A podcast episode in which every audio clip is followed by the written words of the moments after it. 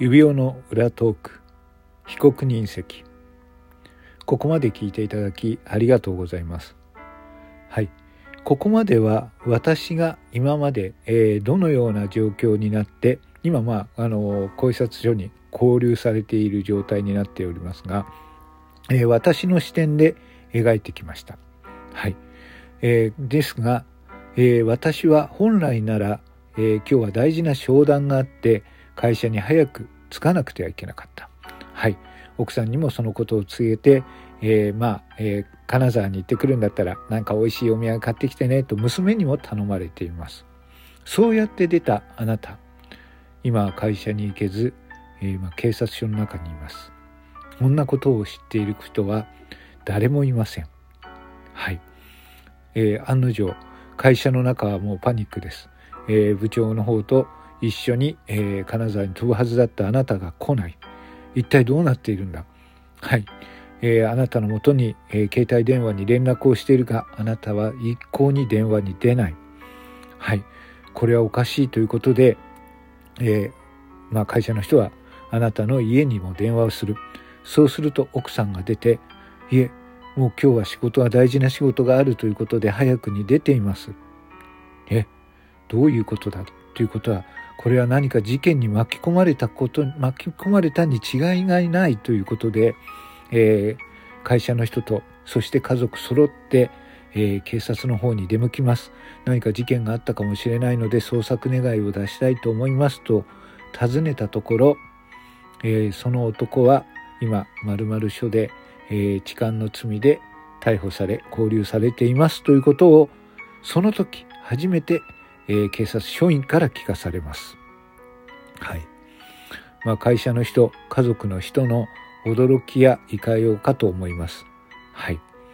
まあ、えー、私は実際には痴漢冤罪で捕まっているんですけれども、どうでしょう？えー、実際に、えー、交流されていて、そんな言葉を警察の人から聞いたら、どう思いますか？まずはどちらを信じますか？はい。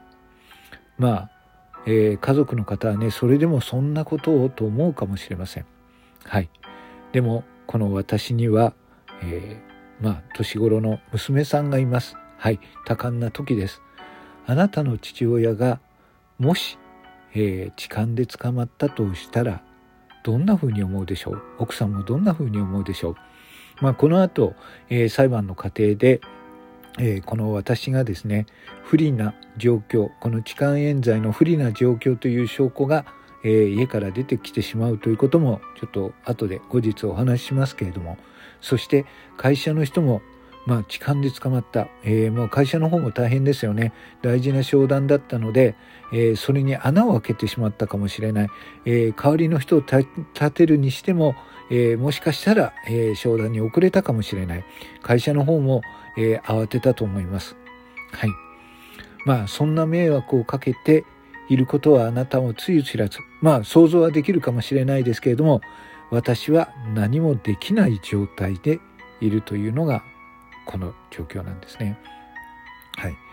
まあ、昔ちょっとですねあの私の怖い話というもので話したことあるんですけれども実際に、えー、私の知ってる人が旦那さんが逮捕された時はい家族の人はえー、夜訪ねてきた警官、まあ、刑事だったんですけれども、えー、それに連れて行かれた時には何もわからなかったと。それからご主人が全然帰ってこなくて、それこそ捜索願いを出した時に警察に拘留されているということを知りました。はい。周りの、えー、周りが心配をよそに、えー、自分は逮捕されているという状況。はい。あまり普通には考えられないですけれども、こんな風になってしまいます。まあこの私は、えー、あくまでも誤解から逮捕されているんですけれどもそんなことは、えー、周りの人には分かりませんしそしてあなたが逮捕されたことでいろんな歯車と人の気持ちを動かしていく。本当に怖いことですよね。はい。なので痴漢冤罪。まずは疑われる行動をしないこと。疑われないことが何より大事だと思います。はい、えー、この私が捕まったことで周りがどう変わっていくのかはこの後の話でも、えー、お確かめください。それでは後の話も、えー、続いてお楽しみいただければと思います。どうも、指輪でした。